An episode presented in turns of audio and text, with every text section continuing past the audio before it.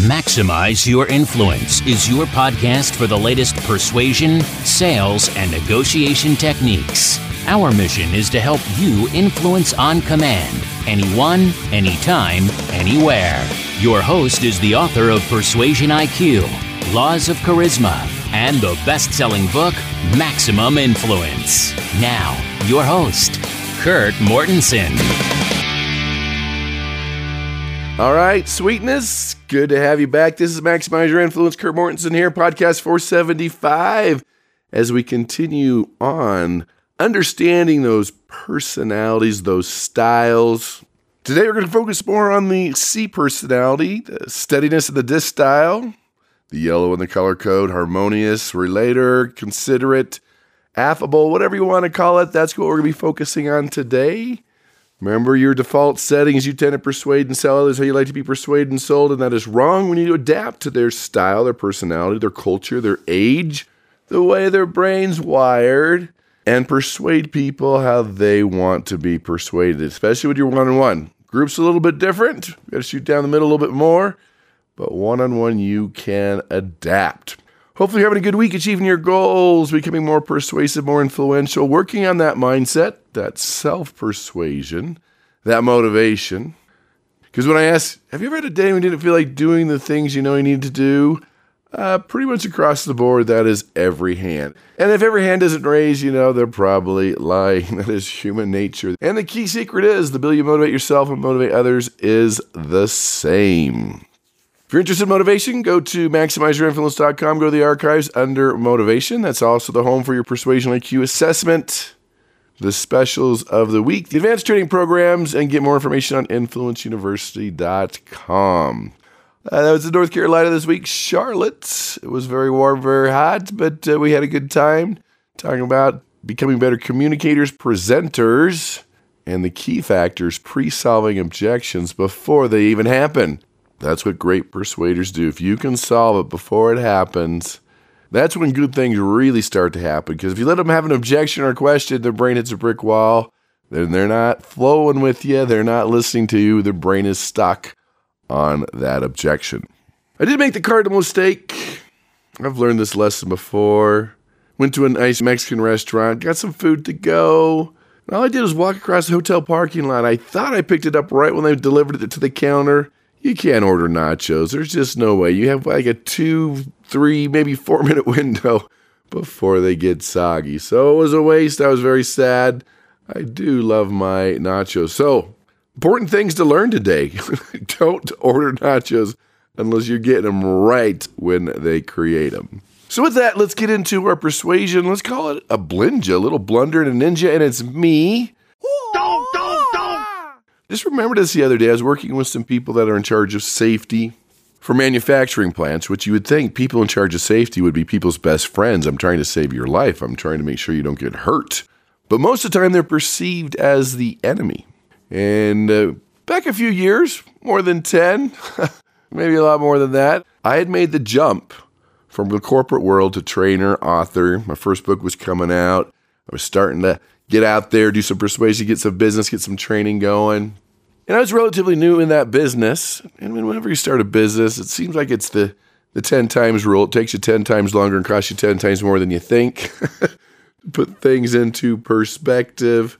So it was taking me a while. I was doing some things, and I had this opportunity to train for a gold company. So there's safety engineers and a few others. It was going to be out of the country, and I needed it. I wanted it. And you know, when you're in that panic situation, which of course is one of those things in persuasion IQ we talked about when people can sense you have to close the deal, you have to seal the deal, you have to finish the negotiation today.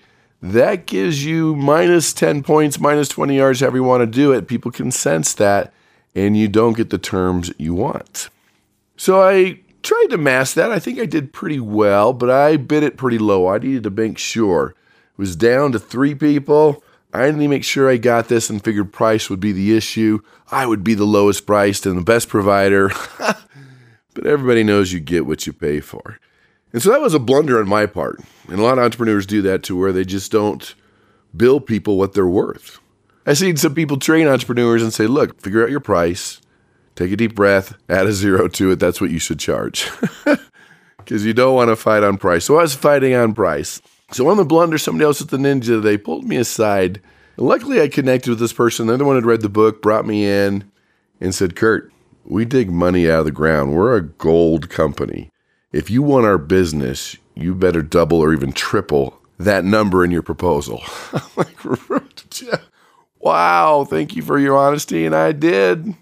And I got the deal, and it turned out really well. And so, luckily, someone was honest enough to do that. Now, most of the time, that's not going to happen. Most companies aren't going to say, hey, can we give you more money? Just doesn't happen. Luckily, I had an ally, I had a connection. I guess that's a ninja on my part to have that ally, to have that connection that they could be honest with me and say, look, if you want this, you need to charge more money. So, rethink pricing. In fact, I did a four part series on pricing a while back. Check the archives out at maximizeyourinfluence.com because it's not the price, it's you, either your mindset or how you're delivering it. You need to quit focusing on that issue.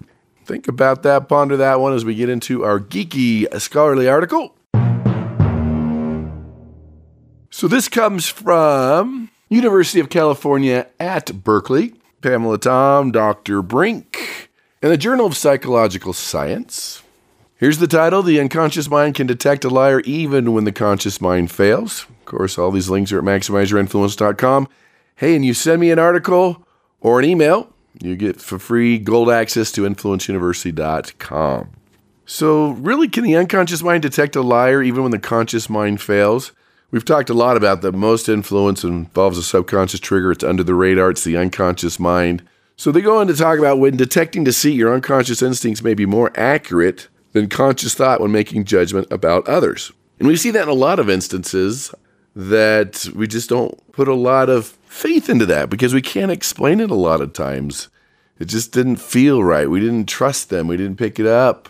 Oh, it's just us. It's just our mind. It's not really happening. I really shouldn't feel that way. And we discount those feelings. It was interesting when I was researching laws of charisma that many CEOs, upper management, use instinct more that intuition, that urge, that impulse, that feeling. They don't talk about it. I mean, how do you define this woo woo? But if you ask them about it, it is something there, and that's part of this process. So the authors of the paper found that conscious awareness may hinder our ability to detect whether someone is lying, perhaps because we tend to seek out behaviors that are supposedly stereotypical of liars. We've all heard it before, like the lack of eye contact, fidgeting, sweating. But a lot of times, these behaviors really don't show you or tell you that someone's deceiving you. And they're also on the top of the list. The first ones that people are going to start to fix, right? The eyes are, oh, I better not fidget. you could get a false positive from that. So the article continues. Our research was prompted by the puzzling, consistent finding that humans are very poor lie detectors, performing at only about 54% accuracy in traditional lie detection tasks. They said that's hardly better than chance. I mean, you get the same results if you're just guessing if the person was lying. And they go on to say, too, that it doesn't make sense, evolutionary sense, that humans evolved with little to no ability to accurately detect lies. So the study was this they were watching videos of suspects in a mock crime interview. Some of the suspects in the videos had actually stolen a $100 bill from a bookshelf, and the others hadn't stolen anything. All the suspects were instructed to tell the interviewer they had not stolen the money, so one group was lying, one group was not. And the study showed that only 43% of the time were they able to detect the liars. And that was based on conscious cues. So then they spent some time looking at the participants, asking them questions, and trying to get them in touch with their unconscious instincts about the suspects, the people in this video. And when they're able to do that, they show that the participants responded more quickly to deception related words, untruthful, dishonest, deceitful, when they were thinking under the radar of the suspects that were actually lying. At the same time, they responded more quickly to truthful words, honest, valid, when the thinking of the suspects who are actually telling the truth. So we do have this intuitive sense, this intuition that we can use to tell if someone's lying. But follow that instinct, that urge, learn to listen to it, it makes a huge difference. And they finish up by saying these results provide a new lens to examine social perception and suggest unconscious measures may provide additional insight into interpersonal accuracy or detecting deception. So listen to that instinct, that urge. I mean, the key thing with any detecting deception is find their default setting, their normal, before you get into the situations. Maybe they can't look at you normally. That's just who they are. They're always perspiring. Look for their normal and look for differences. The little things like the details will change. They'll either start giving you way too many or way too little. You'll see their nervousness, their pulse rate, their breathing rate increase. And another big one that I've noticed is that their bandwidth changes. It takes a lot more mental energy to lie, and you can see them thinking about things more, pausing more, more vocal fillers. Always something to look for with detecting deception. So, with that, let's continue on with our personalities. We're adapting to them one on one. This is what we do. So, this is our nice people the dove in the bird code, steadiness, C in the ABC, D category, yellow in the color code, harmonious, considerate, relator. So, a disclaimer on the colors that I'm using. There are different color assessments for personalities using different colors, using different numbers, meaning there's some are four personalities, some are five. But most of the time, these are the colors you hear. So, these are just nice people. They're not going to rock the boat. They're very low pressure. You're going to walk in their office and see pictures of their family. You might get a hug. They have a fear of letting people down or facing aggressive people that are going to back them into a corner. They care. They care about people. They have high emotional intelligence. They could really read into your tone. They're the ones that know that you're having a bad day when nobody else does. So they are relationship first, then the results. These are the people you're going to have to talk about the weekend, the cats, the dogs. That's just what they need. And, and if you're a more of a red, dominant type personality, you think it's a waste of time, but it's not. You're developing that relationship for future influence. They do dislike interpersonal conflict. They tend to run from conflict. They don't want to deal with the conflict. They don't want to rock the boat. They just want everyone to like them and move on. So they're also detail people. We've talked about before, they're either detail or visionary people. These are detail people. They'll work slowly on the project, get the details done. They do work cohesively with others. They are the glue to your team. They might work longer with your department, your team, your company. They do seek security, the same things. They have awesome, like I said, EQ, emotional intelligence, good counseling skills, great listeners. They're warm, they're sensitive, they're likable, they can see what people are feeling. These are the ones, like I said, can really read people. So let's review on that. The steadiness, considerate yellow type personality, dove, C personality, whatever you want to call it. Relationship, relationship. They got to get to know you before they're going to open up and trust you and do business with you and be a valuable member of the team, they got to know you care. They need to know that you got their back when there is conflict, that you're going to be neutral, that you're going to attack the problem, not the person. And that's key in the situation. They'll run from interpersonal conflict. They might not speak up in the meetings when they should. They might not want to rock the boat or say something negative when they should. But man, they're glue on that team. They're very cohesive. They're easy to like but they do want that security. They want to know that they're a valuable member of the team. You can use them for great counseling skills, but let them be warm and sensitive feelings of others to read people in the meetings when maybe you're missing it.